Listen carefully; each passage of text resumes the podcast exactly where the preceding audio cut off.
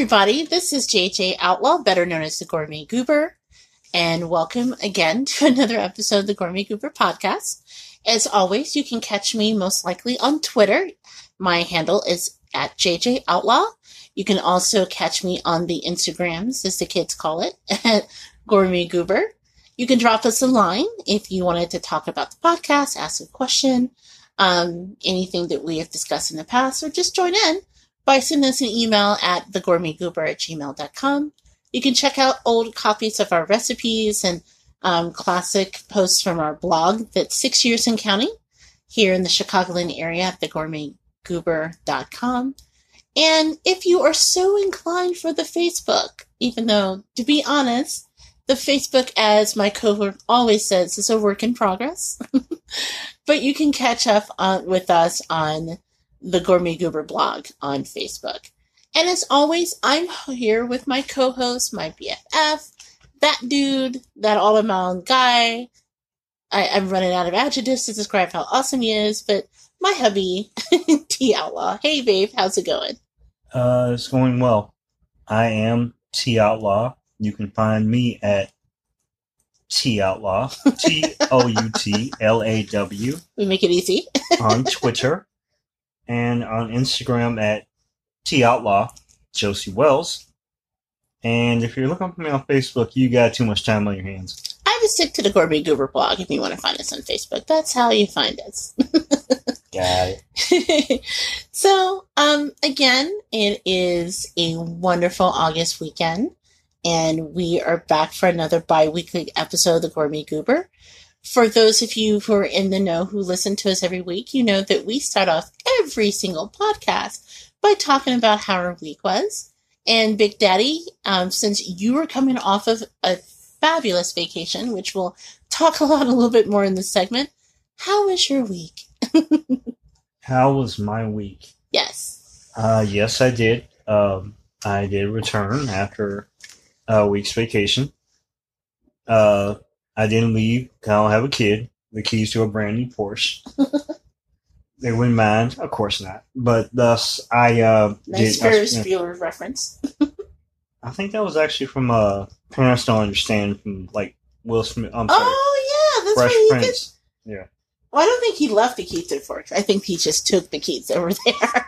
if the parents left the keys to a brand new Porsche, would they mind? Mm, well, Well, of, course, not. You know, I'll just take it for a little spin and maybe show it off to a couple of friends. I'm thinking maybe I shouldn't. Yeah, of course I should. but yeah, so now that we've showed my age, um, yes, I did partake of uh, a little vacation after a few months and uh, spent most of it um, pittering around the house, doing things, and um, doing a couple days at the beach or a little time at the beach. I'm a little darker than usual. Um, but most importantly, I did uh, go to um, Indianapolis, spent a little time in Naptown with Jennifer, JJ Outlaw's family, um, doing uh, having a nice little dinner uh, for the birthdays and uh, partaking of different foods and cuisines, but most importantly, um, learning the value of love and family and how close knit JJ Outlaw's family is. Yeah, I'm really happy that you had a chance to, you know, hang out with us. Um, Big Daddy referenced the birthdays in August and just segueing off of that into how my week went. Um, we have a very strange thing in our family that we're a family of six and four of us are born in August. So I'm born on the 7th. No, sorry. I'm born on the When are you second. born again? I was born on the second.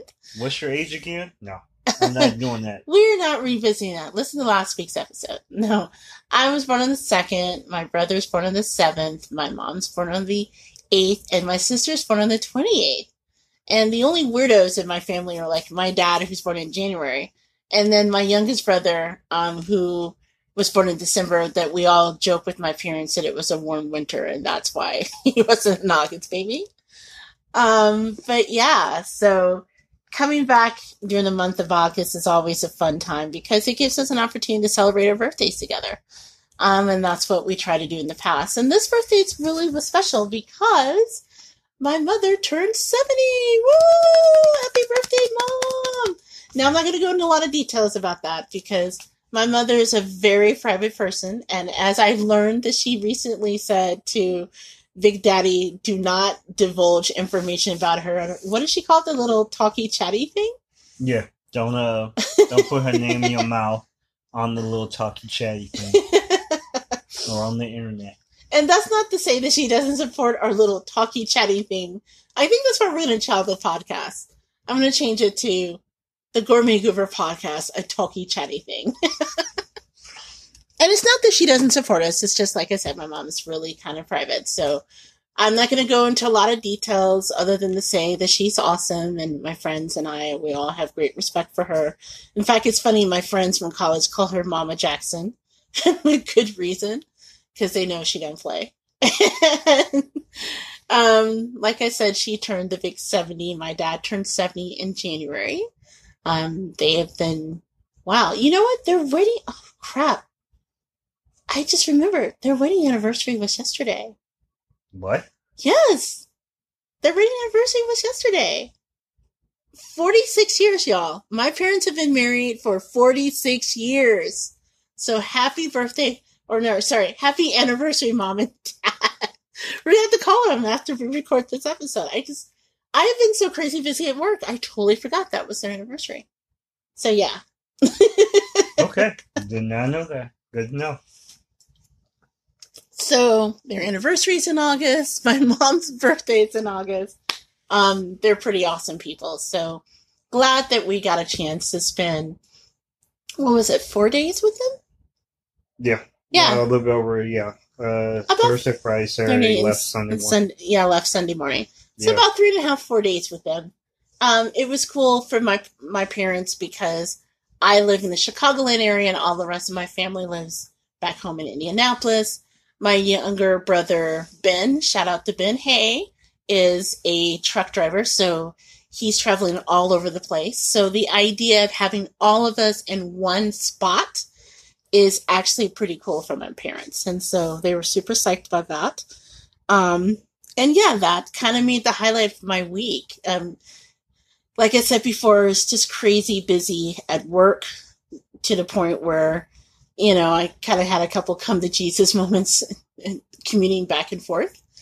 But that said, to be able to take a few days off, take my um, email off my phone, so I'm not getting any emails, and just kick back and relax with family and showing off some of the places and haunts that I loved so much growing up in the Midwest and Indianapolis.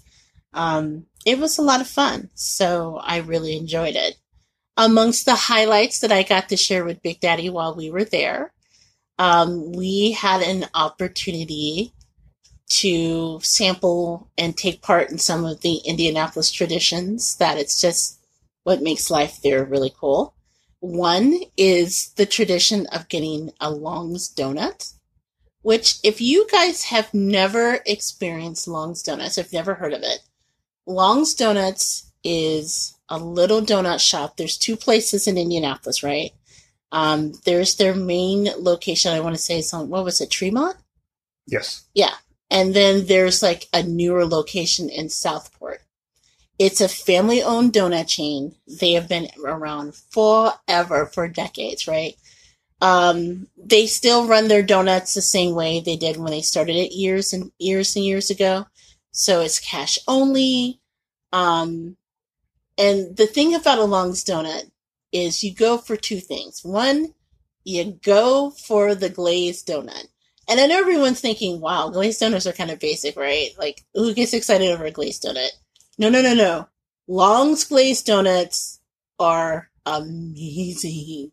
It's not just like a regular glaze, because you know how, like, you ever have like a glazed donut where it's just kind of glazed and there's not much anything substantial in it, right? It's just kind of airy and flaky and I don't know. It's just, it's hard to describe. Regular glazed donut is just not fulfilling, right? Okay.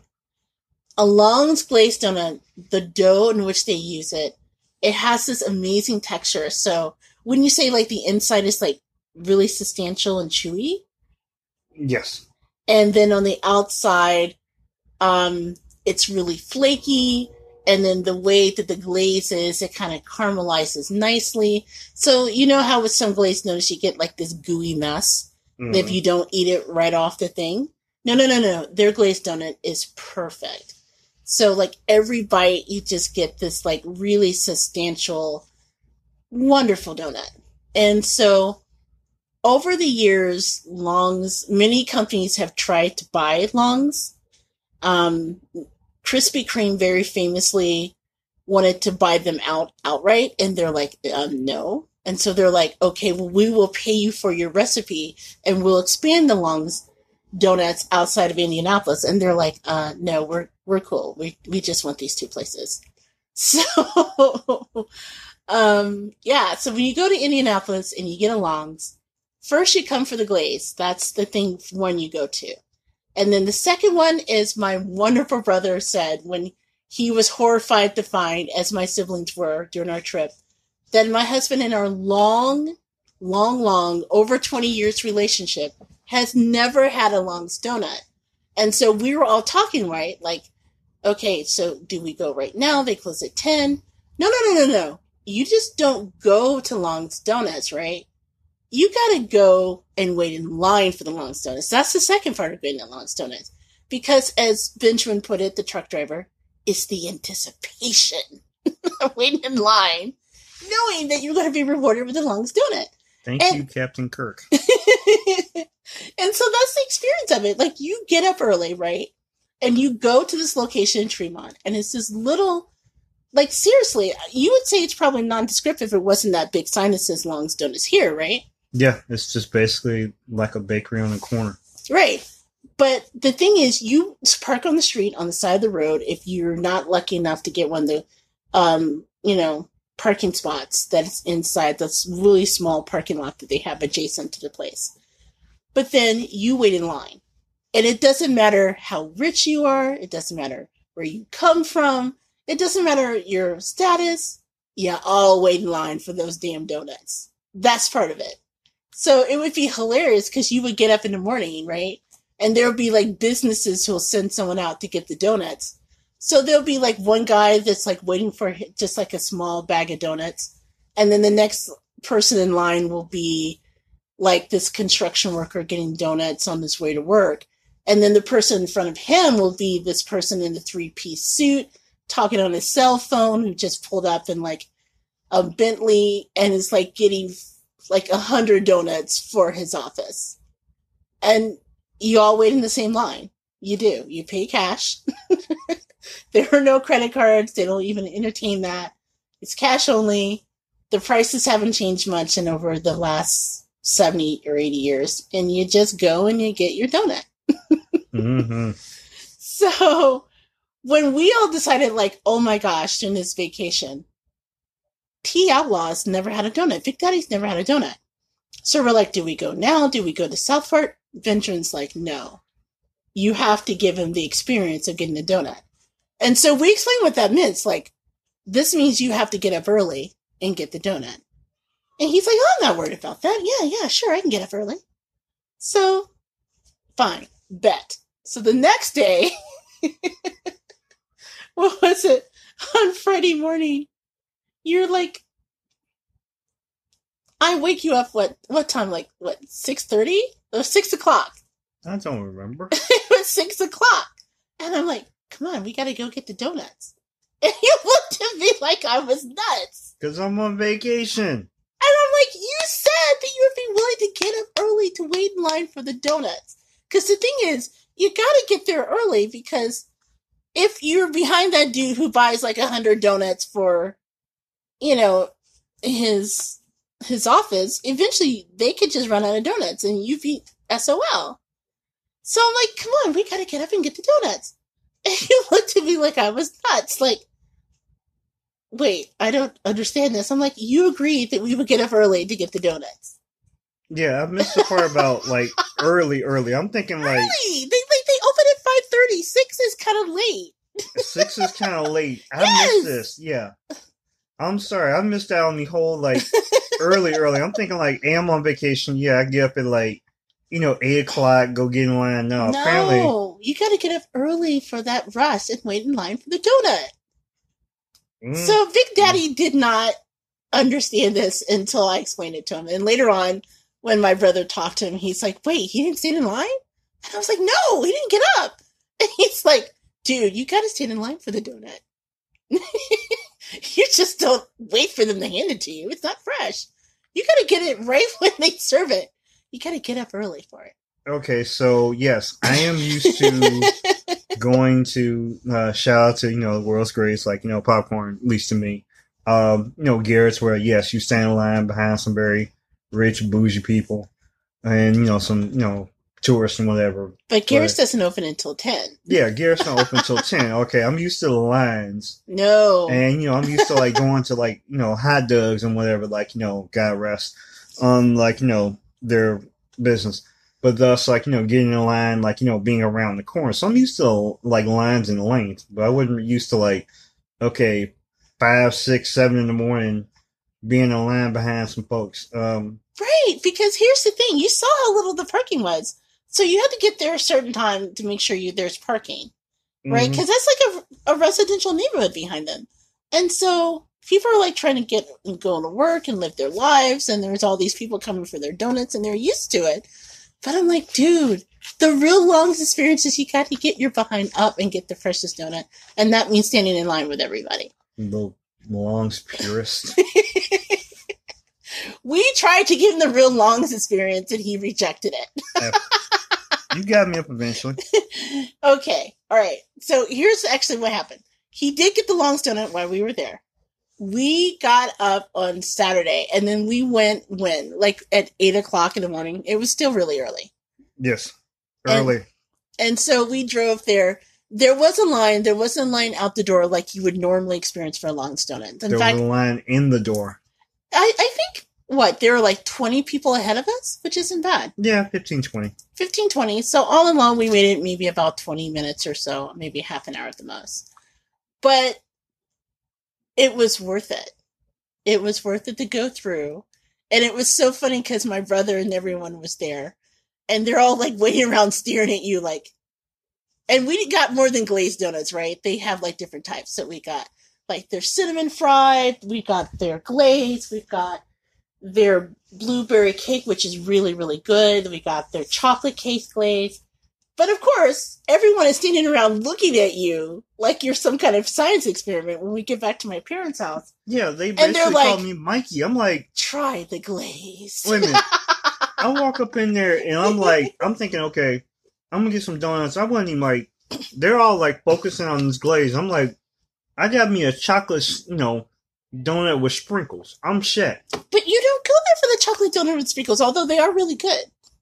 They Yeah. are really good. hmm You go there for the glaze. And so everyone was waiting for you to try the glaze. It was kind of cute. But was it not one of the best glazed donuts you've ever had in your life? I don't know. I'm afraid to answer this question. Or else, you know, I'm gonna have like, you know, JJ Outlaw's brothers like stomp me out. They may not just talk to you anymore. Yeah, I'm more afraid. Of them, yeah, I'm more afraid of them stomping me out. Okay, they were the best glazed donuts I've had. Woo! Yes. so yeah, so That's a low bar still.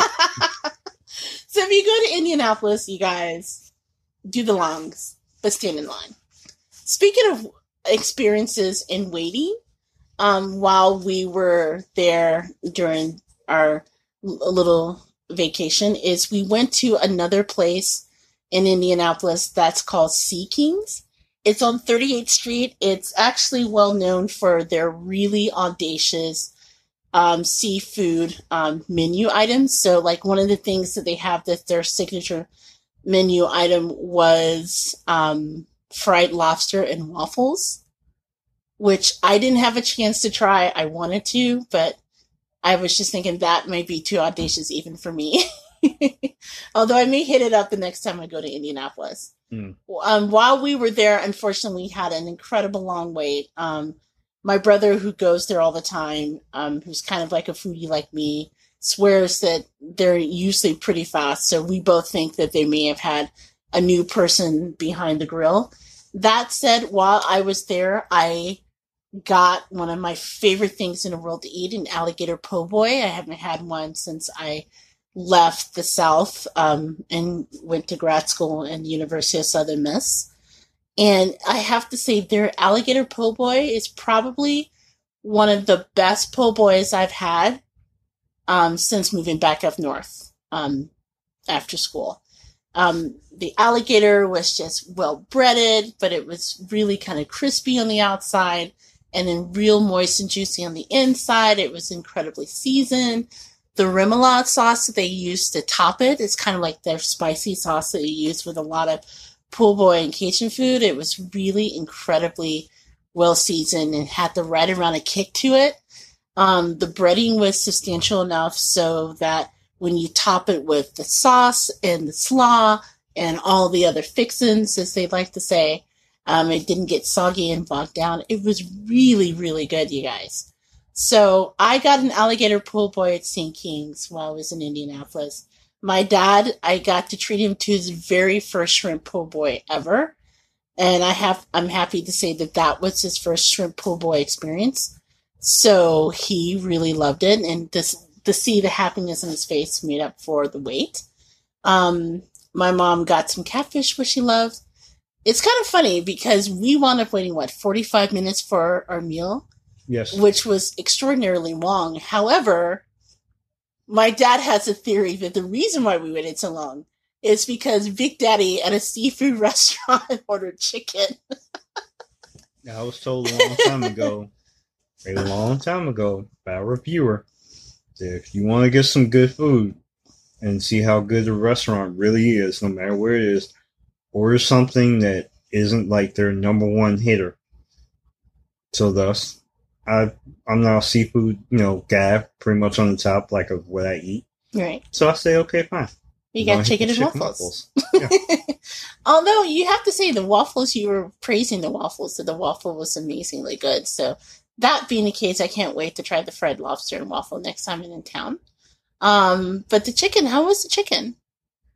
chicken was good. It was like, you know, going to get some chicken, but, you know, I was a little concerned because it seemed like the, either in the batter or in like the grease that it was, seemed like it was, like it had come from the same grease as like, you know, some of the seafood may have came from, but, you know, over the top, yeah, it was pretty good. Well, outside of that, though, probably the best part of our trip to Indy, foodie wise and just experience wise, and definitely was the highlight of my week, was our trip to the Indiana State Fair. And okay, I know this sounds incredibly cheesy, but growing up in Indianapolis, the state fair was like a big part of our life, you know?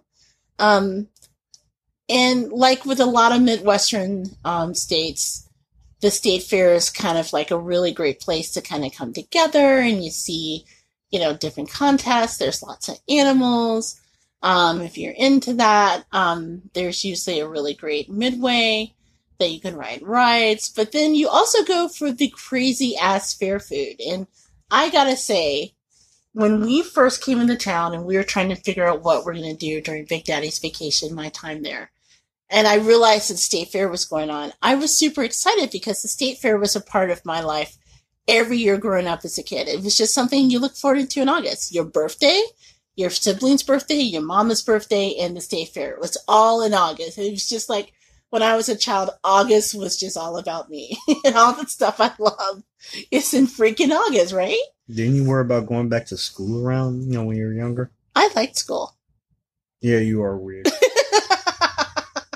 but yes, I like going to school. I was a weirdo. I told you.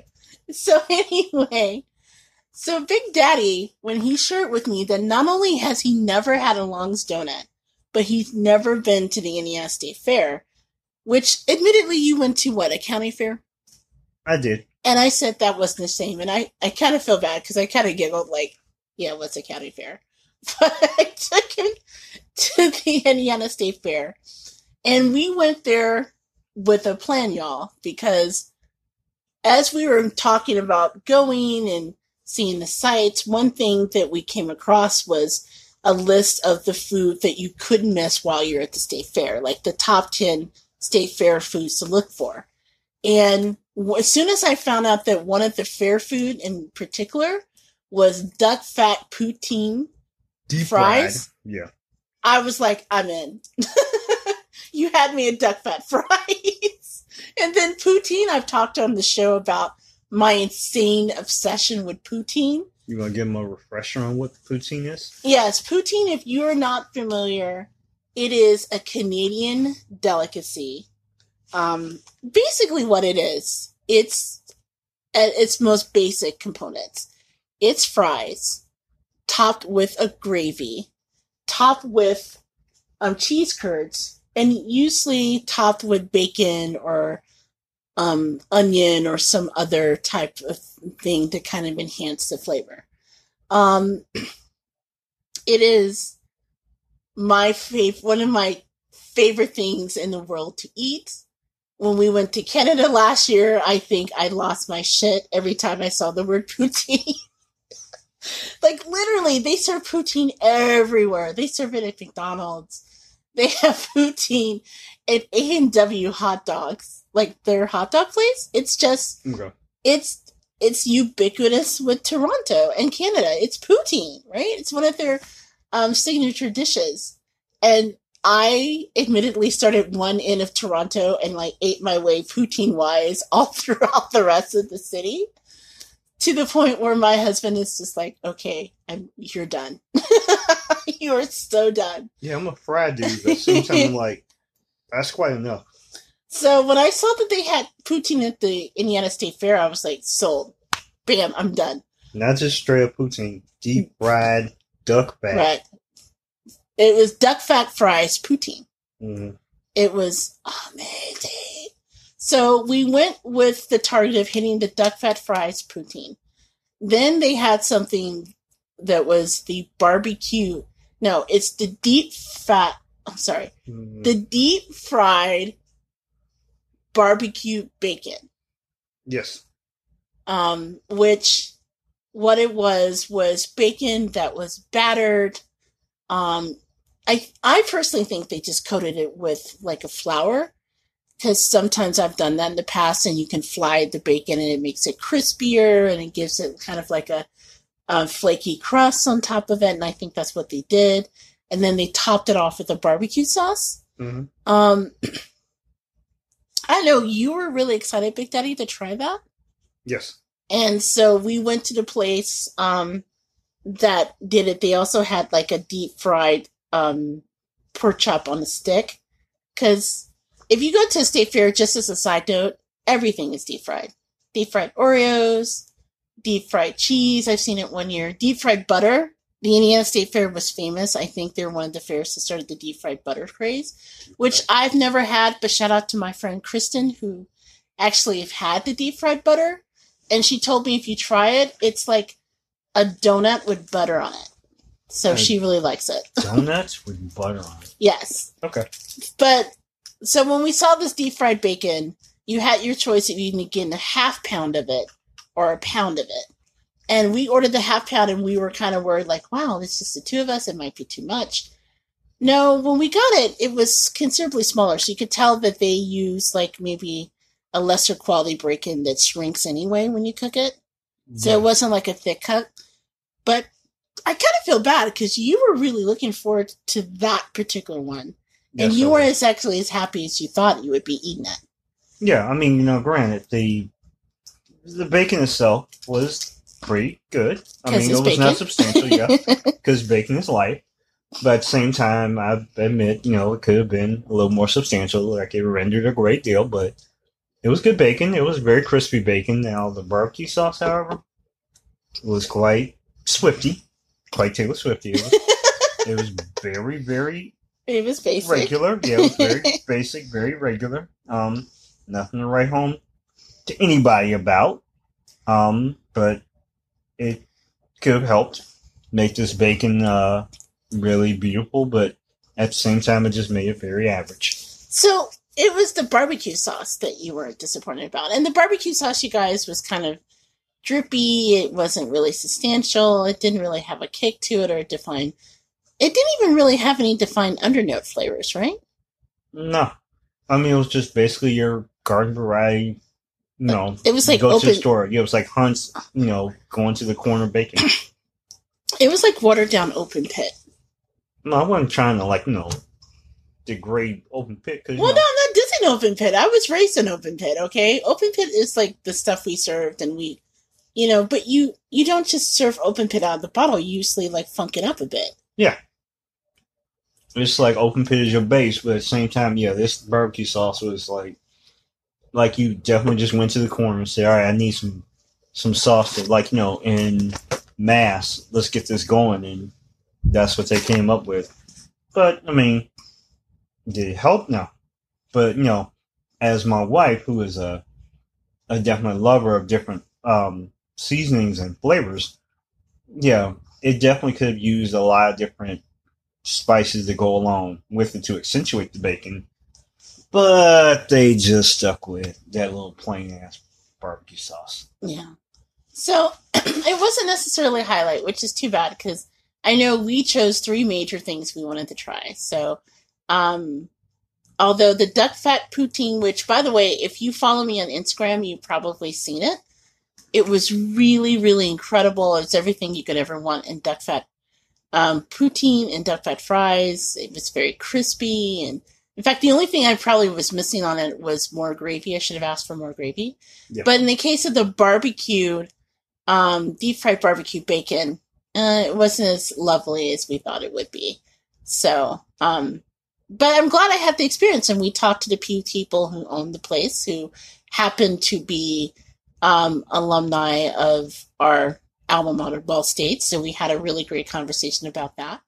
Um, oh, you! Yep. Okay. Anyway, so we did get something out of the experience, even though it wasn't what we were hoping for food wise. But that is not why we came to the state fair. Not just about the duck fat poutine. No, you guys, they had something so audacious, so insane. I actually took a video of it. So again, if you follow me on Instagram, you will actually see it. You guys, they had a deep fried chocolate cookie ice cream sandwich. Let me just say that again, because I don't think you understand the gravity of what's all in this. Is a deep fried chocolate cookie ice cream sandwich. there so- should be like a sound effect behind it, like a boom or like a, you know, drum roll. Yeah, they, there should be. Like every time you should see it, you should hear a trumpet. Du. so what they did, you guys, okay, so they took two large chocolate chip cookies. Well, not large, but you know, about the size of the palm of your hand. Mhm. Um, so they took two chocolate chip cookies. They put a pretty substantial scoop of vanilla ice cream and made an ice cream sandwich. But wait, there's more. Then they then dip that into a batter of a funnel cake better. Okay. Mhm. And then they take that and then they deep fry it. And then once they're done, they're not done. Because after they take it out of the deep fryer, they then top it with chocolate sauce and powdered sugar. Say Yes. what? Chocolate sauce and powdered sugar, you guys. So we decided that we're not leaving the Indiana State Fair or the city of Indianapolis without partaking of this monstrosity. So it was the last thing that we ate before we left. Mm-hmm. So this place, um, we we got the order. They had to prepare it for us, and they bring it to our table. We were so worried about the content of this dessert. We were literally saying our goodbyes to each other at the table. We were just like, "Well, it's been a great marriage." Took my blood sugar and my blood pressure while I was waiting. I know. We're just like, it's been a good life. I, you know what? I'm I'm glad to spend my adult life with you. we were plotting to say, okay, so if Jennifer has a heart attack after eating this, what will you say to her family? She made me do it. oh, great! So just throw me under the bus in my last moments. Okay, I see how you are. Yeah, I want. I want, your brothers to stomp me out. so they bring this dessert to our table, right? And it was amazing. It was really, really good. It was kind of like and this is the insane part. If you guys have ever been to New Orleans, and you know, if you've ever been to the Cafe du Monde, the place that's known for beignets, right? It kind of had the classic smell and taste of a beignet. So it was like an ice cream stuffed beignet. Yes. It really was. It was so funny. We were like, because I gave it to it and we had two forks and we dove in and we're just like, wow, this is literally like eating a beignet hmm Well, ice cream. with ice cream. And it, it was, it was, it was really cool. So like the outside was still warm and the inside it kind of was like, if you ever order like a molten chocolate cake and you know, have like the gooiness come outside, it's sort of like that. And it, it was that dichotomy of like warm, the warmth of the cake plus the inside being gooey and still cold at its core because they flash uh, fried in such a way that the inside doesn't heat up. hmm Um, it's the flakiness of the actual funnel cake topping and surrounding the crust, and compare that with the you know, the gooiness of the ice cream and then powdered sugar. I mean, it was it was a once in a lifetime thing. I'm glad I ate it. I don't know if I ever want to try it again because again, I like living. No, I don't have that problem. Big Daddy had no res- reserve whatsoever. I'm not a quitter. He's like, look, if I gotta go, I gotta go and smile, right? hmm you really liked it though, right? Yes, it did. It was very, very good. I liked it. It was tasty. It was rich though. I was not expecting it to be so rich. That's cool. I'm rich too. After a while, we were digging in, and maybe it's because all the other stuff we ate at the fair, we were just like, oh. We reached the point where literally our bodies were like, you are now done. Yes, you are. You have completed your deep fried tour. You may now exit. exactly. The only thing I can use and compare it to is like that one time we went to Fogo de Chao and we ate so much meat that I tried to eat something meat and my body literally repelled it from me. It was just like, you are not eating this any longer. You're done, JJ. Put the fork down. yes. At a certain point at Fogo de Chao, you reach the point of meat sweats. Oh, it was past meat sweats. There's a place you go past meat sweats. And at that point, my body was physically repelling the meat. and that's how it was with the ice cream. My body was like, nah, sis, you're none. You have done well. you have done well. You served the foodie culture proud. But now it's time to put down the ice cream and go back to your parents. Yes. So, all in all, my week was incredible. I ate some stuff that was really amazing. But Mm. more importantly, I got a chance to spend time with my family and Big Daddy, and that was really, really cool. So that kind of made everything up. Of of your time there, was there a favorite thing that you ate? I was just curious. And this is not going to interfere with the best thing we ate. That's a different Oh, segment. no, that was cool. But, But yeah, I mean, uh, the best thing I had. Are we talking about the fair or just overall? well, the fair, Uh, especially since I know you weren't happy with the bacon.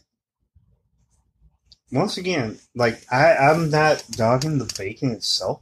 No, because it's bacon. Yeah, bacon is, you know, is life. I would be willing to say that yes, the bacon is probably the best thing I ate there, but you know, that's without, you know, the sauce. But yeah, pretty much saying yeah, close. Pretty I'm much right there is the poutine. poutine. Oh, okay. Because I was about to say you were actually shocked that I shared the poutine with you, which I did. I didn't have any like no fork marks in my hand. No, he was afraid that I was going to stab him with the fork with the poutine. I shared. Mm-hmm. Thirty-two percent got. Look, we're not going to talk about what percentage I shared. No, I no, no, no, no. Your whole family is into like percentages and halves and making sure everything is fairly cut. No, I was, you know, since I was down there, I was like checking numbers and yeah, I think it was on like a, I, I gotta think maybe like 33, 35% of it.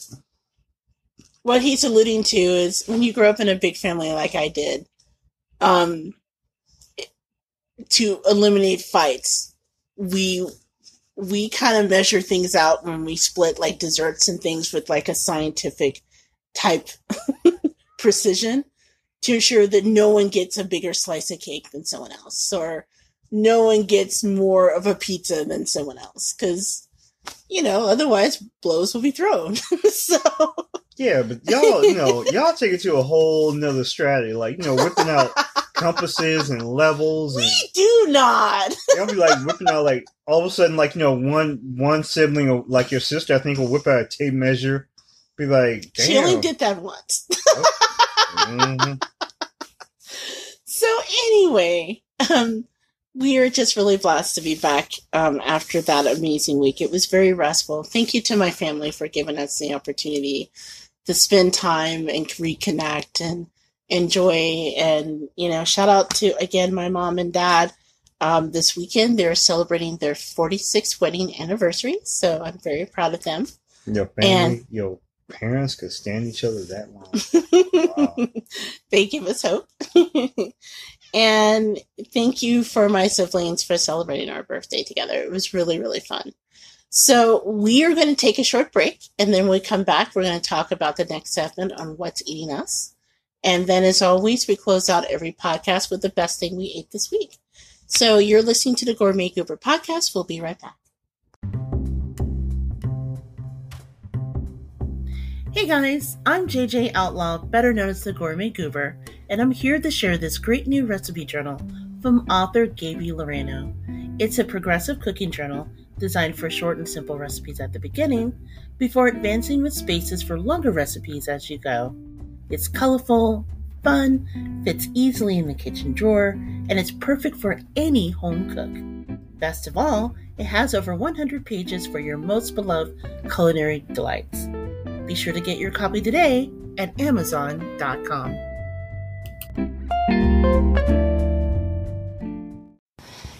Everybody, we are back. Um, this is JJ Outlaw, better known as the Gourmet Goober. I'm here as always with my BFF, my I don't want to call him sidekick because he's really not. He's my partner in crime, T Yeah. Outlaw.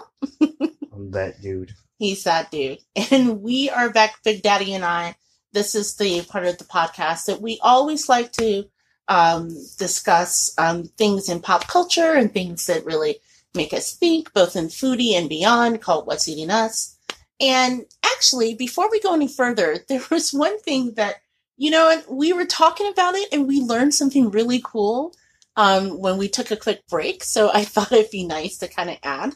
Um, because it was eating me for a while, to be honest. Yeah, it was eating you. Eating at me. Maybe I should say it that way so we can keep this PG 13. but um, if you um, live in Chicago land or Just Oh, close- around, yeah, around the, the Midwest. around the Midwest, but it's we learned it's a Chicago thing. Um, you may have been familiar with the phenomenon that is known as steak and lemonade restaurants. So you mostly find them on the south side of Chicago, although they are on the west side. Um, there's a fairly large one near where I live. Um, to be honest, I've never seen them like in like River North or places like that. It's you'll usually find them in like black neighborhoods. To be honest, steak and lemonade. Yeah, I mean, you might find them in, you know, you go like, you know, uh, some other little spots, like in the Latino neighborhoods. but- Oh, that's true. They do have them in East Chicago. They have a big one in East Chicago. Yeah. Yeah. And I think they may have one in Humboldt Park too. And that's the historic Puerto Rican neighborhood in Chicago. Yes. Um, so it was always a mystery to me. And I, every time Big Daddy and I would go and get steak and lemonade, we would talk about, oh my gosh, so why do they pair steak and lemonade? Because it's not technically a Philly steak. It's Philly steak like, but it's not, I mean, it's close to a Philly steak. Yeah, nothing is like, yeah, a, a traditional, like, Geno's or Pat's. Or Yeah. just a general, like, Philly cheesesteak, you know, straight out of the, the box.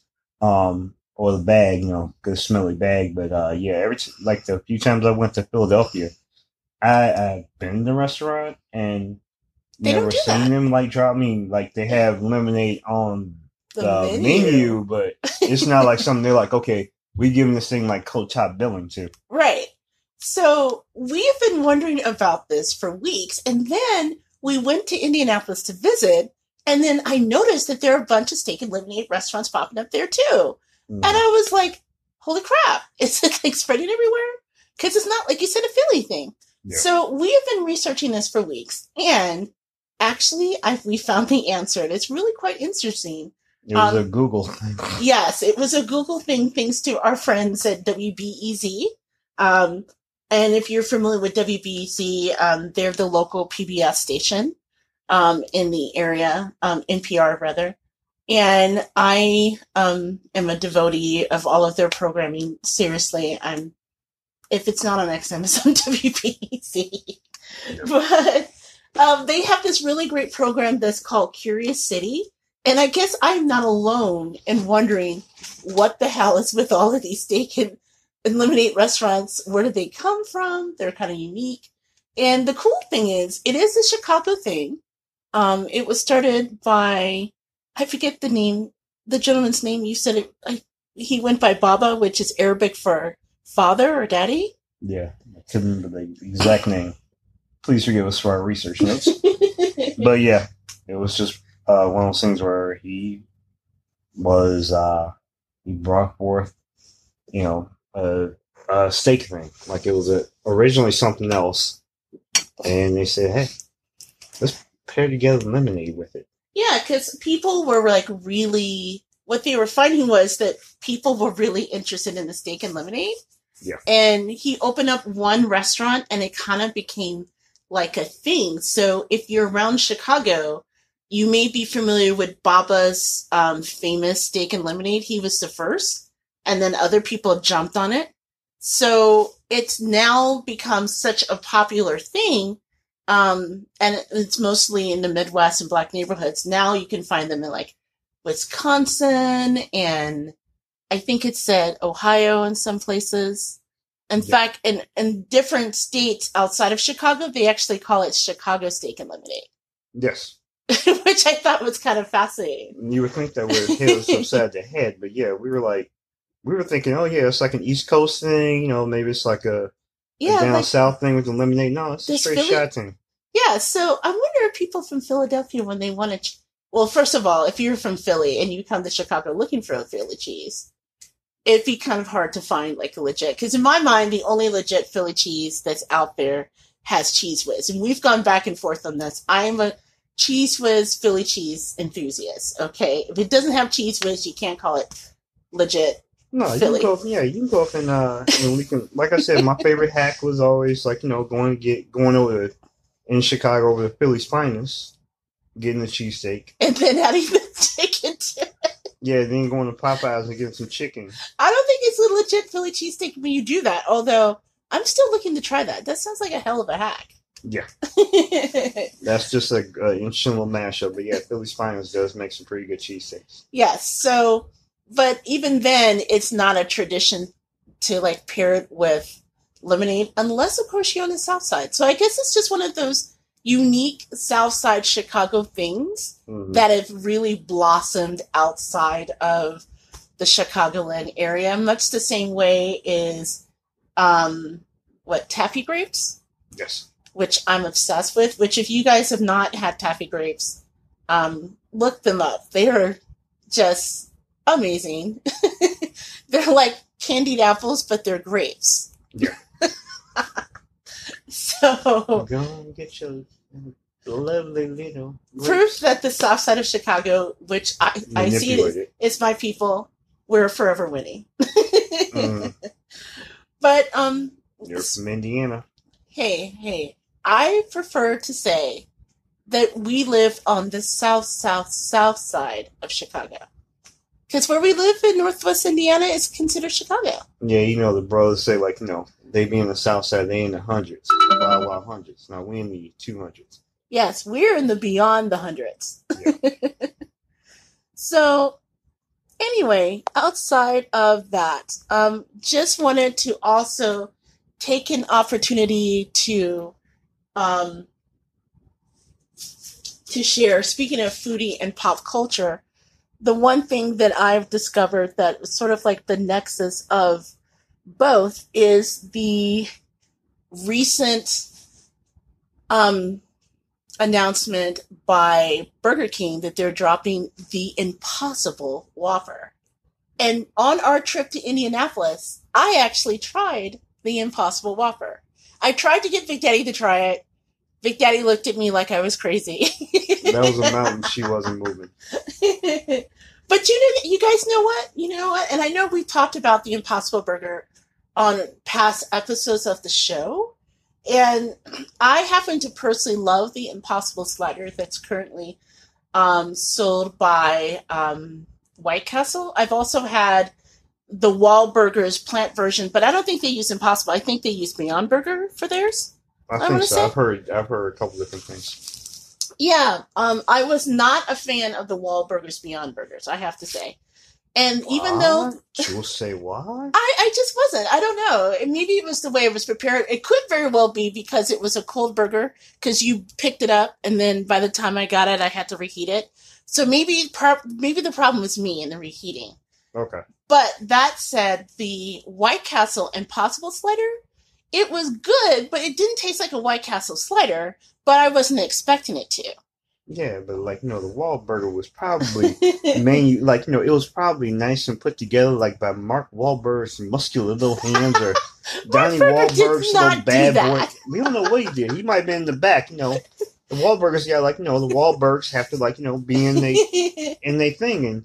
It might have been like, you know, it might have been Donnie Wahlberg, like, you know, in the back, like, you know, with his bad boy image back in the day and trying to do his little thing.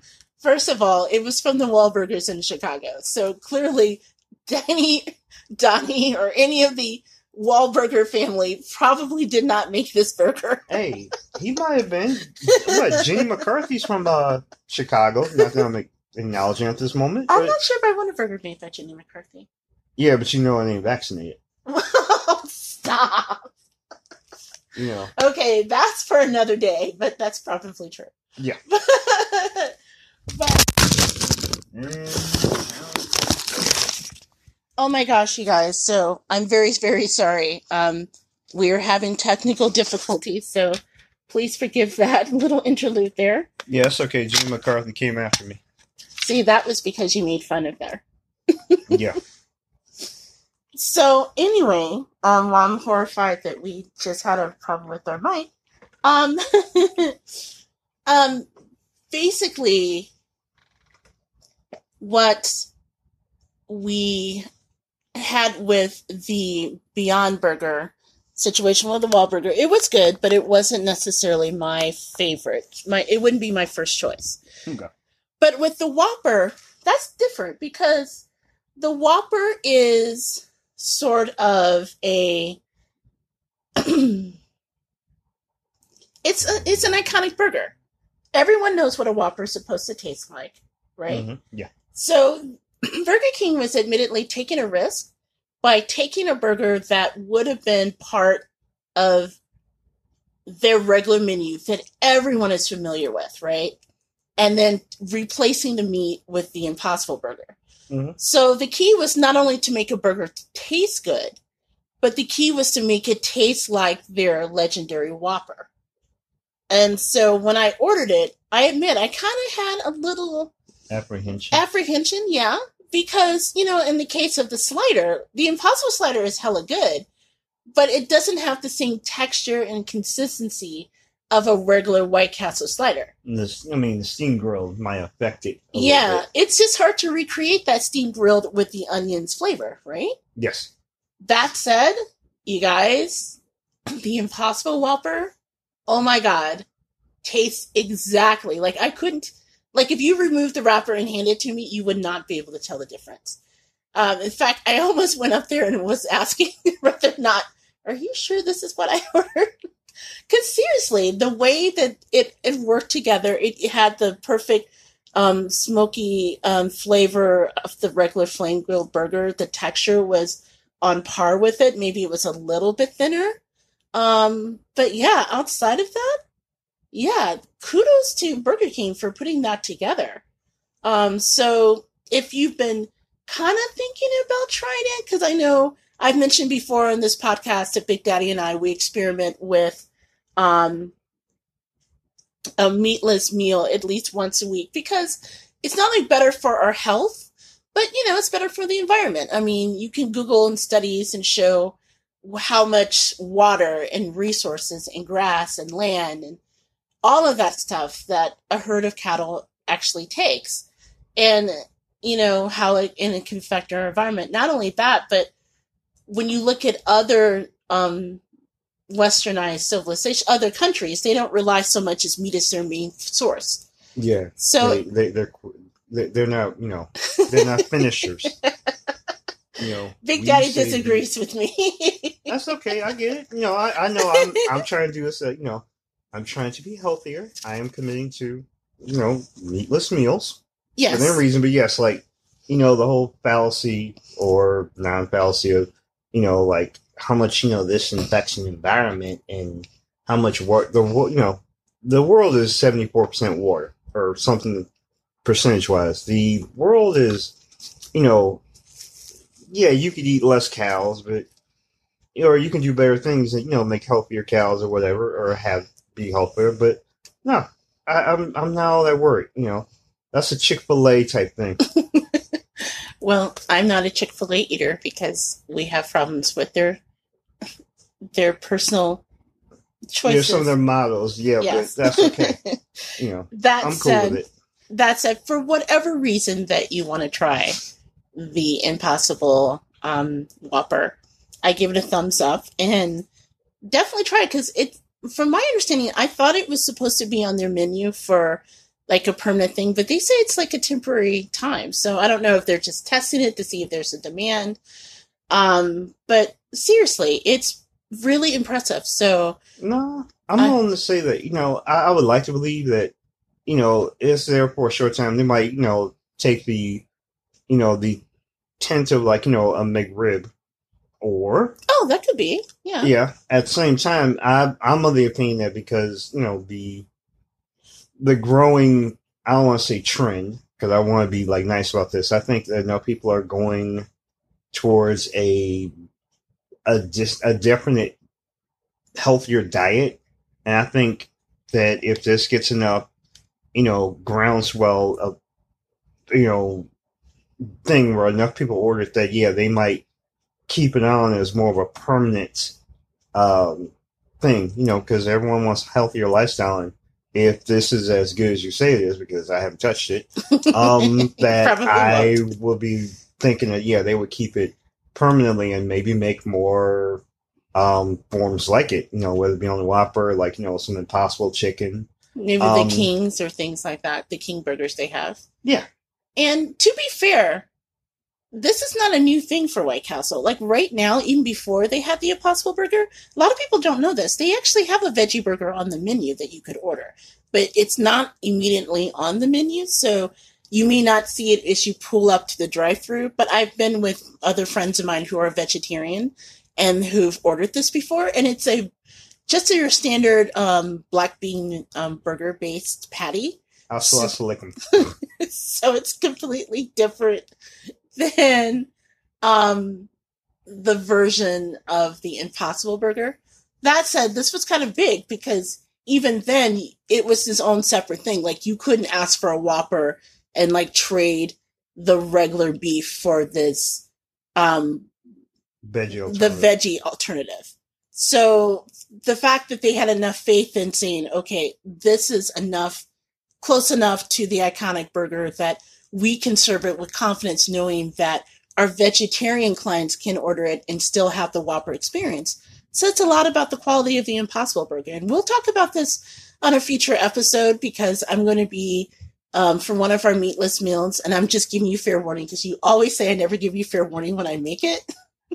but I'm going to substitute like the Beyond Beef because they make like a sausage base thing that I heard is really good. So I'm going to make one of the sausage meals I normally make with the Impossible or the and Beyond sausage.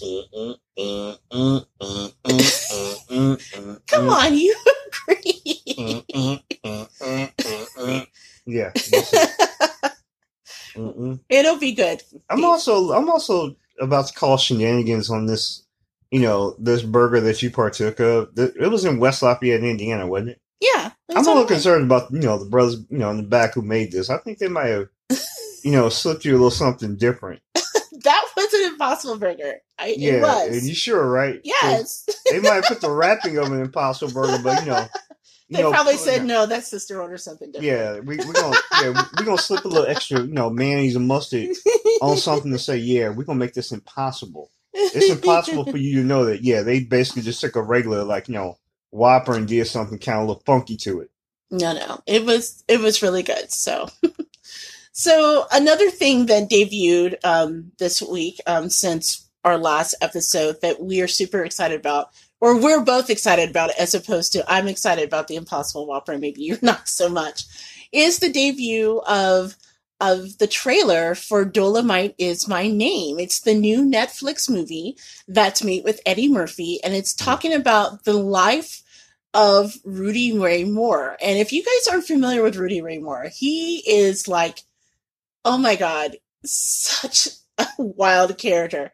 Um, Rudy Ray Moore became famous in the 70s. Um, he recorded um, comedy albums, which we've talked about before. The last time we talked about Eddie Murphy and Netflix, you may have recalled from a different episode, where back in the day, before the days of Netflix streaming, and you know, back in the days before you know XM radio, if you wanted to get your kicks for the the real dirty, the blue X rated comedy, then your grandmamas out there were probably listening to um, cassette tapes and vinyls of comedy albums. And so they had comedians like Redd Foxx, they had people like Richard Pryor, um, LaWanda Page, Yeah, Yes. Moms Mabley. Moms Mabley. And what they did is it was kind of like this underground thing, right? So like my parents, and I'm probably confessing something because I know my dad listens to the podcast. Sorry, dad. My parents had Redd Foxx tapes that I used to sneak and listen to. My parents would not listen to those things. They were too, their ears were too Puritan for this. Oh, he is so lying. I, I have never found any records from my father or my mother that involved such tomfoolery. Anyway, if you happen to get your hands on some of these, especially the vinyl, some of these are legendary. And so a lot of these comedians made their name from this underground network of these comedy tapes, right? And so one person in particular who made his name was Rudy Ray Moore, and he um, created a character that was called Dolemite. hmm Dolemite, let me remember. Dolemite was, what was he? He was a nightclub owner and a pimp Yes, and he spent 20 years in prison. for a crime he, He did not didn't commit. and so when he got out, okay, let me just say this is not, this is clearly problematic. So those of you who are sensitive and wondering about not safe for work, and this is not it. So he goes out in classic black exploitation movie style with his gang of prostitutes to wreak havoc and get revenge on the men who framed him. Yes, And Dolemite, who damn the man. did not look anywhere close to like a kung fu master. Seriously, you would not mistake him for Bruce Lee. What was the name of the black guy that in the seventies who was the kung fu master we saw the movies of? I want to call it like I can't remember his name. Steve something. No, no, it wasn't Steve. It was the the little guy. The little guy, Yeah, the little kung fu master. yeah. I remember we used to we were talking about it. Like It was a guy. anyway, back in the seventies, there was a lot of kung fu movies back then. It wasn't like Dragonfly Jones. no, it was That was a little. No, and if you like- don't know what we're talking about, Google it. yeah. we're we're not going to stop for that joke. But anyway, um, yeah, the best way to explain this was like, you know, Dolemite was a creation of Rudy Ray Moore, like, you know, in the part where, like, you know, the black exploitation movement was basically a thing of movies within the 70s where, and early 80s, where, you know, you had white producers or directors and whatever that would be making these little, um, back, you know, inner city movies or movies about inner city living where you know we would they were really gritty and they were really gritty and you know you would have like you know things about the streets and the ghetto and whatever and they'd be talking all this yin yang but yeah it would be yeah it would be kind of gritty and it would be some of it at first. Yeah, it was. A, I don't want to say it was. It was definitely exploitation. You know, it was stereotypical. And then like some of the black directors said, "Hey, we gonna jump in this and we gonna make our own movies and kind of stylize it." It was kind of like having the, you know, like a black superhero in the neighborhood that was kind of like a black Avenger, but Yeah. very problematic. it's kind of like, you know, um, oh God, now I can't think of it. Um, old boy from Netflix, the Luke Cage. It was Luke Cage before Luke Cage was Luke Cage. Yes. but you know, to be fair, and we're we're fans of black exploitation movies, so Mhm. you know, seriously, if Cleopatra, well, not a Cleopatra Jones, but like Foxy Brown or Mhm. Coffy is on TV, we will drop everything and watch because that stuff was fun as hell. And you know, to be fair, there were some white producers like Larry Cohen who recently passed away, who really created some classic and had respects for both the audience and the stars that were in his movies. So there's like a couple that I would recommend. I think he did When Cotton Comes to Harlem. Mhm. And then also he did the Big Birdcage um, with Pam Grier. Both are really great movies. Yeah, don't get that confused with the Birdcage. Yes, totally different movie, although still great. but Yes. no Pam Grier. It would be interesting to have like Pam Grier in the Birdcage with Robin Williams and Nathan Lane that would have been and Gene badass. Hackman. Yeah, that'd been really funny. That would have been great. Yes. but but um we're just really excited about the movie because if you haven't seen the trailer it looks like they stayed really true to the times and they um spared no expense in recreating everything. And really because of the fact that Rudy Ray Moore was such a complex character um it looks like they're going to delve a little bit into you know his life and more than just Dolemite the character so I think this is a kind of like a perfect role for Eddie Murphy. I think it's something that would be really great. And I personally hope that it'll re inspire interest in that genre because I think as a whole, black exploitation films have been really undervalued over the years. Yeah. And there were some really great ones, like, for example, Gordon Parks, who was not only an incredible director, but he was an incredibly talented photographer. He Mhm. was the person who directed Shaft. And if you see the new Shaft, you owe it to yourself to see the original. Um, The, the original Richard Roundtree. tree. That was just badass, and it was really great filmmaking, and it was The kind of like a was yeah, the music was a thousand watts. Of, Yes. of just greatness. Ooh, the music. That was probably one of the best parts about when you get a really good one, like Superfly. Superfly, Mhm. the soundtrack with Curtis Mayfield is almost like light years away from the movie itself, and the movie itself is great. Mhm. Um, but yeah, that's a really good thing to know as well with Shaft and Gordon Park, and it's kind of like a love letter to Harlem. Um, another really good one that I love, and I know we just talked about it, were the Pam Grier ones with like Coffy and Foxy Brown. And the really great thing about a lot of the black exploitation films that you wouldn't find in the films in the 70s is it's centered its gaze from the woman's perspective. And so these women were empowered. And so it was really excited to see someone like Pam Grier become a superstar um, for just kind of like kicking ass and taking names and making no apologies. Yes. And during a time in the era where, you know, so much was political, that was the time that they were trying to get the Equal Rights Amendment off the ground. And it was kind of like the nexus of, you know, the next stage after the civil rights movement and things like that. To have, you know, a star manifest itself in Pam Grier in these movies was really empowering. And then you have movies like Sweet Sweetback's um, badass song that was made by Melvin Van Peebles, which if you can get your hands on a copy of that, that movie was just next level amazing. And it I, was crazy. Yeah. I don't even know how that movie got distributed because basically it was just him kicking the man in the ass. Man. It It was, was just two hours of that. it was also kind of sexually explicit. Uh, yeah. In fact, wasn't that the movie where he got an STD and he successfully got workers' comp for Mm, STD mm. shooting a love scene? Yeah, yeah, yeah. Okay, so He not everything busy. we talk about is safe for work, y'all. Yes. but if you ever get a moment, Google Melvin Van Peebles and the making of um, Sweet Sweetback's Badass Song, or better yet, Marvin Van Peebles, who is Melvin's son, or Mario. Mario. Mario Van Peebles made a movie based on the making of this film that is called Badass.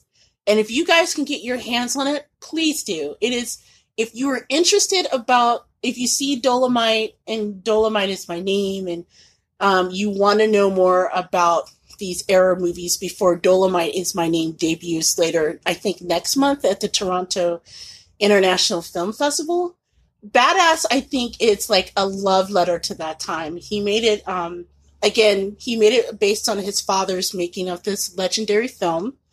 And it talks about kind of like the guerrilla, um, the guerrilla, um, movie making style that they made as far as doing it. And so it truly is a great film. It deserved a lot more credit than it actually got. Um, but yeah, this is kind of like an era of filmmaking you won't see again. And it looks like Eddie Murphy and the cast, and oh my gosh, it looks like every black person in Hollywood is in this movie. So like Wesley, Snipes. and Mike Epps and T- um, Tituss Burgess, who I love, love, love um, from. Um, he's going to be in the movie, and um, so yeah, um, Keegan Michael Key is in the movie, so it looks like it'll be a good time. Yeah. So, like I said, it's debuting on. It's sometime in September at the Toronto International Film Festival. And then later on, it'll be streaming on Netflix and in the movie theaters. So hopefully you can see it and check it out. So that's one of the things that we saw. They were like, oh my God, we can't wait. hmm Do you have a favorite black exploitation film from the era? Well, uh, most of the ones with you know Fred the Hammer Williamson, you know, almost all of them because you know he's from. Oh, that's right. He's from. Gary. Yeah, he's from Gary, Indiana. Oh, that's right. Um, they're all like you know, pretty good. Like you know, uh, I can't think of the one like because most of them like I think of like you know black exploitation is just this big, uh, you know, collage of different ones that are great in parts, but you know, kind of problematic in those. But like you know, super Superfly, like you said, is just one of the genres like craziest, you know, slickest ones. Like you know, where a lot of guys kind of aspire to you know, a different kind of lifestyle, which, as you find out, is very problematic. But Yeah. you know, and they made remakes of it, you know, but it's still not the original. Oh, the remake. Although the remake is, I and I did see part of the remake. I had to stop because I was, I was kind of bummed. Even though they tried to make it their own, Mhm. I, I think the remake of Superfly was not as good. the soundtrack really wasn't as soulful, but that's just me personally. Um, that, that does bring up a good point, though. Is there any modern movies that you think would kind of carry on the mantra of a black exploitation movie? Like the thing that comes to mind is Black Dynamite. I love Black Dynamite. And if you guys haven't seen Black Dynamite, Black Dynamite was a spoof that was put up with Michael J. J. White. Michael Jai White, yeah. Michael Jai White um, several years ago. They actually made it into a Cartoon Network um, version of the movie as well with the characters in it. hmm If you see the Cartoon Network version or the original movie, if you get a chance to see it, it is so freaking funny. And it's brilliant. He does such a great job of recreating the absurdity that all the parts that- make a black exploitation film, like you have to have someone who's the man. it's usually like some mysterious evil white guy who's trying to maneuver everything. In this case, it was Richard Nixon. Yeah. Who could Tricky have been, yeah. There were a lot of men. Yes, Yeah. although there were some women in the black exploitation, like Shelley Winters famously was one. Correct. Yes, she was hilarious. I forget which movie she was in, but yeah. But usually Yeah. it was like some big name celebrity that is like past their prime and they are in these movies. Yeah, And- some random doughboy or whatever. Yes. Uh, I think it was like Joe Don Baker was one. oh yeah, yeah, he was. Yeah. The, you know what? I personally love Live and Let Die because Live and Let Die was like a James Bond slash black exploitation movie. Yeah. That's a good one. Or oh, probably the one that I think outside of Black Dynamite would probably be, um, gosh, what's the movie that Quentin Tarantino did with Pam Grier that I love so much? Jackie Brown. Jackie Brown. Now, I admit when Jackie Brown came out, I had a problem and I didn't want to see it at first because even though I like Quentin Tarantino, there are some things that he does that are problematic. Like, I admittedly, that movie that he wrote, True Romance, years and years Mm. ago, remember I rented it when we were in college and I took it back because I just couldn't get past all the times that they kept saying nigger, the Mhm. N word in that movie. And I was just like, you know what? That's excessive. You don't even need that. It's just you're saying it to shock people. And I just gave it back. I was like, I want my money back. I'm in college. I'm broke. Let me have that. Um, so I was kind of worried when he made Jackie Brown at first that he, even though it was based on um, that really great book, Rum Punch, I Mhm. was worried that he would kind of not pay respects to the black um, exploitation era, but he, it was really a love note to Pam Grier, and it was so well done, and all the Mhm. characters were so engaging, and the love story between Pam and Robert Preston, I think it was. I think so. Yeah, it was just, it was really amazing. And I just, Big Daddy can tell you, Jackie Brown is now my favorite, one of my favorite movies. So every time it's on, I just have to drop everything and watch it. It's just, it's really well done. So that would probably be one that I would recommend outside of Black Dynamite. Yeah, especially with the interplay between Samuel L. Jackson and Robert De Niro. Oh, people. yeah, that was cool. Also, who was it? Bridget Fonda or Bridget Moynahan? That was also it was Bridget Fonda. okay. Which, by the way, shout out to Bridget Fonda. I'm so sorry. It sounds like I, um, right before we recorded, we found out the passing of her father, um, Peter Fonda. Yeah. Yeah. And as you can probably tell from listening to our podcast, along with foodies and pop culture buffs, we are also movie buffs. And so he was in a lot of great movies. One of my favorite with Peter Fonda was in Ulee's Gold. hmm So, um, again, I heard he just passed away this weekend. So, um, hearts go out to the Fonda family. hmm So, in wrapping up this segment, um, outside of bringing back the excitement of Dolemite and the 70s with this new trailer, it looks like everything old is being recycled. So, along with Dolemite dropping their trailer, there was a trailer that dropped, and I just recently found out a movie um, reboot of one of my favorite shows from the 90s, Rocko's Modern Life. Okay. Um, so Netflix is rolling that out. In fact, there's a lot of things from like the 90s. I don't know if you noticed are coming back. So like there's another show which you probably have never seen. A lot of these are cartoons because again, I had younger siblings when I was in college. Yeah, you're kind of a you know younger sibling of yourself some days. but you know what, to be fair, Rocko's Modern Life was not a kid show, okay? Mhm. There's like an episode of Rocko's Modern Life and where mm, Rocko Mm-mm. No. Would you really want to go there? No, it's I mean, they don't do it explicitly, but Rocko was like a phone sex operator. he lost his job, and if you've never seen it, it's a show about a wallaby. His best friend is a cow named Heifer. Um, he hangs out with a turtle named Filbert, and he lives in like this like environment where there's mostly live um these animal like creatures that live around him. So Rocko loses his job, and so he has to find another job. And one of the many positions that he tries out for and does is he's a phone sex operator. But they don't tell the kids he's a phone sex operator. Good lord. So, but for an adult watching this, I think I was like 18, 19 when this episode came out. Mhm. He's literally on the phone going, ooh, baby, ooh, baby, ooh, baby. and they left that on television. they left that on Nickelodeon. And I saw that with my brother and sister. And I remember having to run out the room laughing my ass off because I didn't want them to know why that was funny. Because I'm like, okay, how am I going to explain to them what he's doing? They probably already knew. they did not know. Mm, I don't. Trust me, they had no idea. That explains a lot about your family. but they're bringing Rocko back. Um, they just recently launched a kind of a meta relaunch reboot of 90210. Um, I just read right before we started recording that for fans of the 90s show The Proud Family, which was really a groundbreaking Disney cartoon series that was in the 90s, where it featured an all black cast. Um, they are actually relaunching The Proud Family this fall when Disney starts their streaming service. So it looks like everything is coming back, which is kind of cool in a way because hopefully they'll reintroduce um, these shows to a brand new market.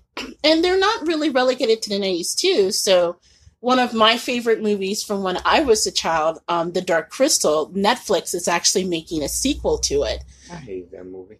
You hated The Dark Crystal? Yeah.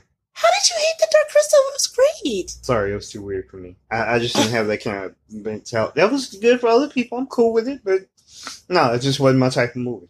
So you were like freaked out when you saw the Skeksis because when I had Mhm. people, the people who I knew hated that movie were freaked out by the Skeksis. Yeah, yeah, didn't like. Okay, Yeah, I didn't know that. that. Yeah. Well, I will not be taking you when I watch The Dark Crystal and checking it out.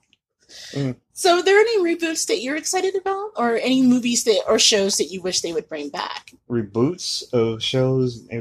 There are a lot of shows that really, in their time, were like just epic, but really, when they left, they should have stayed gone. And just to bring them back is not really worth it because I don't think it's at the time in which they came, they were perfect. But now I don't know if today's audiences are quite keen in on what they were there for.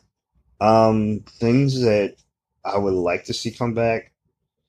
Um, just good family comedies, like you know, not trying to be too slick or like you know hip to the jive or whatever. But I mean, but at the same time, I'm the person I know that they've taken stabs at trying to bring it back, but I really would like to see a well written, well performed.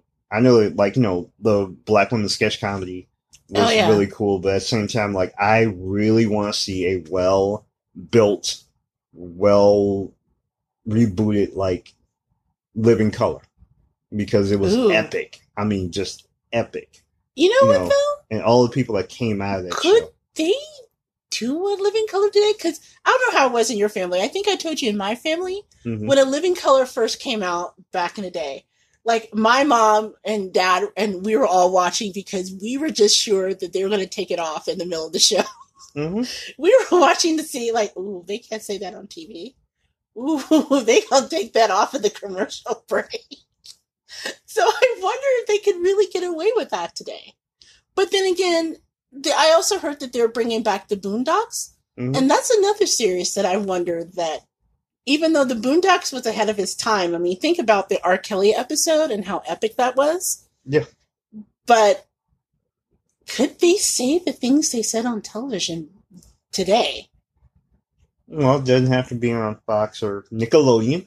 No, it could it could be on you know some other network. Make it maybe it could be on Netflix. For all we know. Yeah, that would probably be the only way they could bring those back. Yeah, and I mean it's one of those things where they could push the envelope a little more because Lord knows you know with some of the shows they have on even network television. excuse me, that you know involve you know women being like assaulted and um hurt or you know just the number of violence and sexual situations that occur on television now um in different platforms yeah there's nothing to say that you know you could have you couldn't have if you have like really tremendous writers and uh sketch performers improv people that you can have you know because they're they're out there you know it's just a matter of bringing them together um bringing to like having something like in living color um to go along with like you know to pick up the pace after uh something like Game of Thrones with all this violence and sex. You know, I would like to see a, a li- in living color come back. I would like to see a living single. I know we have Insecure and like I said, the Black Lady Black Lady sketch comedy, and I know we had Girlfriends for a while, but like bringing back something like a um in living color, sorry, and a living single um would be really epic. I would love to. I, know if they were talking about bringing back Martin, um, I don't know if they could bring back Martin without Tommy. It just didn't feel the same. I No, don't. I I don't don't know. know. It would feel really. I don't know. It would be something missing if they brought it back without Tommy. You know what they're bringing back? I feel kind of bad because you're. It's clearly not a family comedy or not epic, but I read somewhere that they're actually rebooting the Mortal Kombat movie. Oh And- yeah, that's Jennifer's jam. Okay, you guys. True story. I'm like secretly obsessed with like the original Mortal Kombat movie. It's problematic as hell. I don't even know why they cast like a French actor to play Raiden. but seriously, it's cheesy and it's ridiculous and it's cartoonish and I have seen the original Mortal Kombat like at least 30 times. Do Hmm. not see Mortal Kombat Annihilation for the love of God, though. See the original. If you take my advice on anything, the sequel, it was just like, we're going to grab some cash now. And we have no idea we've ever seen the movie. So it was bad. The sequel was horrifying, but the original, I know it by heart to the point where I annoy Big Daddy every time we watch it. In fact, Yes. there's this whole segue where they're talking about Raiden's explaining to them the whole thing about Mortal Kombat. And Sonya said, so a handful of people in a leaky boat is going to save the world. And every time he gets to that line, Big Daddy looks at me like, you're not going to say that, are you? Mhm. And I do every time Yes. because I love it. but I heard that they're actually rebooting that. So I'm kind of excited, even though it sounds like they're going to make it like the original Mortal Kombat was. They wanted to get as many kids to see it as possible. It was back in the early 80s or late 90s, I think. Yeah, it was like mid nineties. Yeah, because we were in college when the first one came out. So, um, this one, as opposed to the last one, they're going to make it a hard R. So, it's probably going to be like really gory and probably way beyond what I wanted to watch. Oh, kind of like the video game itself. Yes. Although I did like the original video game, for the new ones now, I'm just like, really, there's no need to do that. They already did. Mhm. you've gone extra. And for me to say you've gone extra, you've gone extra. So anyway, I am kind of curious to see the reboot of that. I'm sort of secretly psyched about that. Mhm.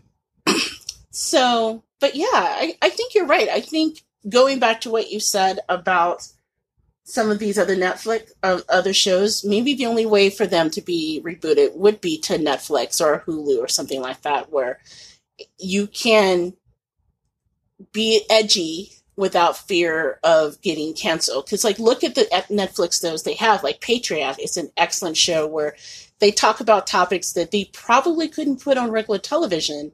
And Hasan Minhaj does a really great job of covering them. So, and the way that's funny but introspective and smart. So, yeah, that's probably the way that they would bring that back.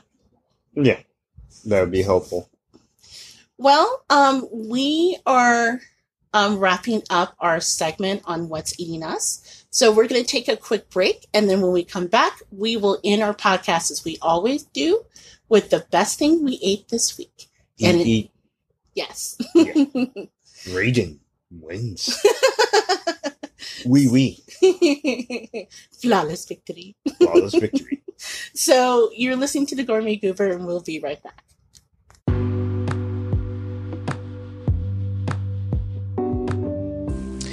I'm JJ Outlaw, better known as the Gourmet Goober. Let me ask you something. Do you love conversations about hit snacks? Deep philosophical discussions on why, I don't know, corn dogs should be called meat Twinkies? Or why Love and Hip Hop Atlanta has the right level of ratchet? Well, if you've answered yes to any of these questions, you might be a goober, which is why you should be a part of our bi weekly podcast where we tackle life's most important foodie and pop culture questions like why community fries should be a thing. and if you love the Gourmet Goober podcast, how about supporting us? You can give us a five star review on Stitcher and iTunes. You can drop us a line at thegourmetgoober at gmail.com. You can advertise with us, or you can visit anchor.fm backslash gourmet goober click the support this podcast button and put just five on it to help support independent media. So, if you're a goober like me, no worries.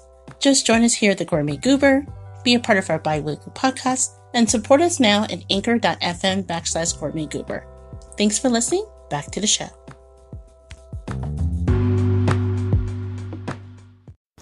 Welcome back, um, everyone. This is the Gourmet Goober podcast. And as we close out every um, episode, we always like to share the best thing that we ate this week. And just as a reminder, we usually share um, food and like little restaurants and little places that we think that you would really love, um, both in the Chicagoland area and beyond. So this week, Big Daddy, what was the best thing that you ate this week? The best thing I ate this week. Mm-hmm. Um, in closing, I would like to say that I did uh, partake of uh, something um, that was handed to me locally, but at the same time actually came from a place actually uh, a little ways away. And ironically enough, A, it was a pizza, Really? and two, um, the ingredients are um, quite special, kind of.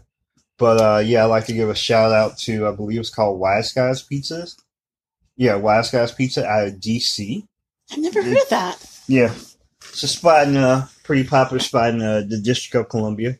How did you get a Um, hold of the pizza? Just curious. Uh, I had a uh, a colleague who, ironically enough, was in out of all places. He was in Miami for the uh, the National Association of Black Journalists uh, convention, and he flew. He was flying back, and he had a stopover in District of Columbia.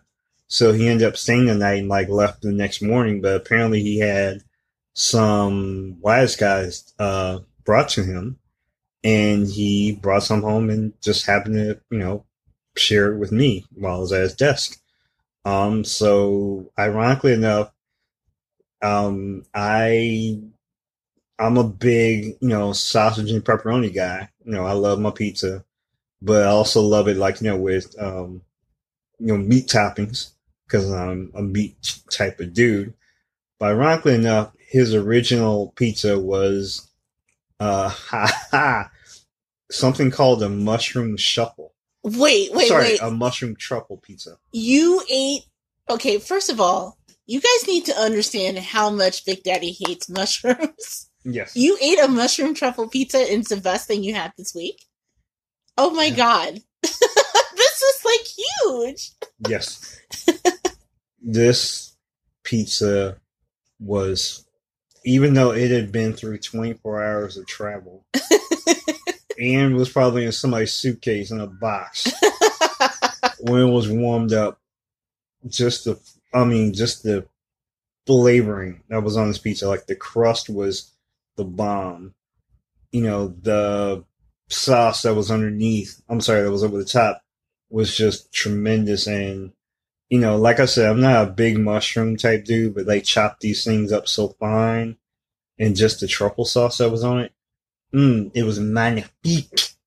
I was so impressed. Chef kiss, huh? It was so. I was like, mm. I was thinking this just just fell off a truck. You know, it may have come from some guys, but yeah, it's a strategy scene. You know it was good because you know I'm sure he probably paid a pretty good penny for it. but yeah, the mushroom truffle pizza with some, uh, uh, you know, it had some sausage on it, but this was easily the best thing I had this week. Wow. Okay. Well, as always, if you guys check out the show notes, I'm going to look up the. Um, it's called Wiseguys out of DC. Yes, So if you guys are in the DC area, I'm going to look up the information and put it in their show notes, notes so you can check it out for yourself. But I am just blown away because seriously, the links to with I go to to hide mushrooms in meals that I make, it's like epic.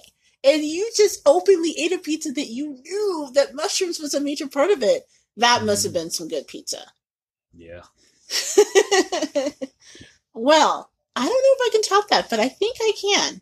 This week, the best thing I had to eat this week, I actually had this last Friday, and let me just set the scene because I I think I've spoken many times on the show about the work I do. Um, no, no, it's okay. No, no, I was trying to get your hand down from you. Oh, sorry. The work I do um, is um, grant writing, and I work with a lot of foundations. And part of that is maintaining foundation relationship with your funders. So every once in a while, if they give you money, they want to actually come down to your organization and check it out, right? And do a site visit. And they are really hella stressful. Usually there's a lot of prep work. I have to prep the executive team behind the scenes. I have to make sure that everyone's up to date on my proposal. I mean, it's not, it's, it's a meeting that doesn't just happen. It's like a huge process that goes with it. And I wasn't really feeling the best anyway, but I had to get up at the butt crack of dawn because I had to take the train in and had this meeting. So by the time the meeting was over, I just wanted to decompress and leave the office for an hour. So um, I work in Humboldt Park. I work down the street from the next neighborhood over um, in Wicker Park. And there's this chain of stores, or it's not stores, chain of restaurants that's in the Chicagoland area that's well known for breakfast. It's called Yolk. And it's not just in Chicago. So I believe there's like a Yolk in Philadelphia. I know they have Yolk in Dallas, Texas. So for our Dallas listeners, and I do know that there's some, um, you can check it out there. Um, there's Yolk in Indianapolis now, which I'm really excited about also. Okay. Um, but the Yolk locations in um, Chicagoland, there's one in like Bucktown, in which we'll talk about in a moment. There's the Wicker Park location. There's the one that I usually love um, that is near the um, the museum campus out if you take the South Shore. Um, and it's on Michigan Avenue. It's right there. But again, they are known for their breakfast items. And I'm usually, once I find something I really love at a restaurant, I kind of stick to it. So I normally get their chicken and waffles. They have probably some of the best chicken and waffles that I have ever had. Chicken and waffles. Yes. Yeah, bro. I'm an aficionado, I admit that. But on that particular day, it was close to closing, and I knew that I needed something that I could get fairly quickly. So I ordered something that I normally don't order. I ordered their avocado toast. And let me just say this, because I know that there are a lot of people out there who are insane for avocado toast. I've never really got the the obsession with it because in some cases it's literally just smush avocado on toast. And don't get me wrong, I love me an avocado. I have gone through a thing of guacamole just by myself for dinner. I have no shame on that. I'm a fan of toast, but together I'm not really all that intrigued. But on this particular day, I decided to order it, and it's not because it's just avocado. It's avocado, and it has smoked salmon. It had dill flavored cream cheese. It has um, fried capers. And so I thought, hmm, this sounds really intriguing. Something that really quick I can have for lunch and I can go back to work. Let me tell you something. This avocado toast that they had at Yelp, I mean, not Yelp, a Yelp. yolk. Um, and I got it with a side of a poached egg so I could dip the avocado toast in the poached egg. I didn't even eat the dip it in the poached egg. I eat the poached egg separately. Cause this avocado toast, when I say that this is a next level, incredibly good meal, it was easily the best thing I had this week. I mean, seriously, when I was done eating it, I called the people over. I'm like, dude, I don't like avocado toast. This was incredible. It is really great. It's light. They had sliced avocado. It wasn't overwhelming.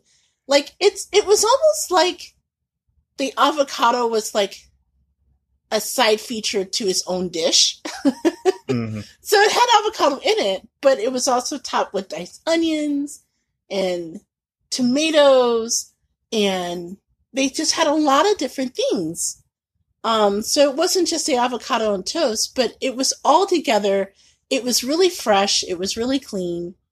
It was, you could taste every item that was on it. Um, so like the tomatoes were really well done and fresh and the fried capers added just enough snap to it and salt to it and I, I just can't describe it enough. It, it it it was really really great. So when I like dove into it, I was happily sharing with the wait staff. Oh my god, this is like the best thing. I know this is cheesy. I'm going to take a picture of this. I'm going to talk about it on my podcast. This is like my favorite thing ever. So then I learned something really neat about it because I said I've gone to Yolk plenty of times and I've never seen this on the menu. Well, mm. as it turns out, the avocado toast is a relatively new thing. And speaking about the Bucktown location I was telling you guys about earlier in this segment, as it turns out, they let me in on a little secret. So, the? Bucktown location of Yolk, and that's the one that's located in on Milwaukee and Leavitt. If you're familiar with Chicago Town, that is their test kitchen. And a lot of times when restaurants have test kitchens, they're not open to the public.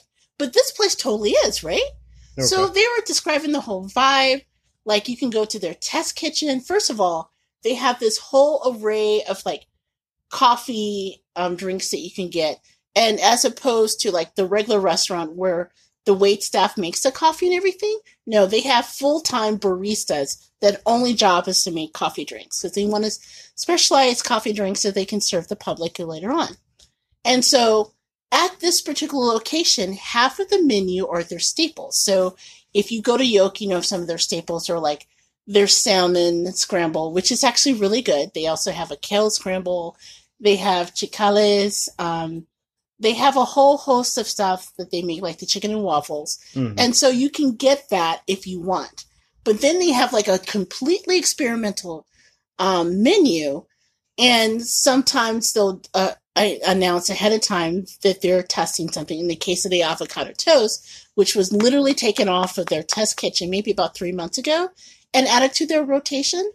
But then they also have things where they just get up in the morning and go, you know, let's just have Brussels sprouts prepared this way. Boom, it's on the menu. And it's like a one time thing that you can get only while you're there. So I was so excited about it. And I was like, oh my God, I'm going to tell everybody. so if you're in the Chicagoland area, first of all, if you're near any yolk, order the avocado toast. I know it sounds kind of shishy and kind of Bougie. trendy and bougie, wherever you want to put it. But I'm telling you, it is probably one of the best items on their menu. Did you eat it with like your finger up in there, like your little pinky finger? no, I did not. That's what you need to do. Was it better than Rick Bayless? Rick Bayless is what? Anything. Well, I don't know. His his guacamole. I I once shoved someone out of line to get some of his guacamole at his guacamole bar. I'm not proud of that, but I have done it. that said, it is probably one of the best things I know I've eaten in a long time. So run, not walk, and try it. And then I'll put the information on the notes. And then also, if you want to go and specifically experience their test kitchen, which we are going to go relatively soon, and then I'll share the experience on Instagram. Um, yeah, go to their Bucktown location, which is located in Leavitt in Milwaukee, and try their test kitchen. So, on that note, we're going to say that you've listened to another episode of the Gourmet Goober. GG. Uh, I wanted to say thank you for listening in. If you wanted to comment on anything you heard in the show, again, as a reminder, you can find me on Twitter at JJ Outlaw. You can find me on Instagram, including check out some of the food that we talked about, including I took a picture of the avocado toast so you can see how incredibly delicious it looks for yourself. You can find it at Gourmet Goober on Instagram. Drop us a line at thegourmetgoober at gmail.com. Um, and Big Daddy, again, where can they find you one last time? Well, if you are so intrigued with my voice, um, you can find me digitally on T Outlaw on the Twitter and on Instagram at T Outlaw Josie Wells. And that's about it. So, as always, we want to thank you for listening. Um, just as a reminder, we are on a bi weekly schedule, so you'll hear from us in two weeks. And as always, on behalf of Big Daddy and I, thank you so much for listening and happy eating. Happy eating.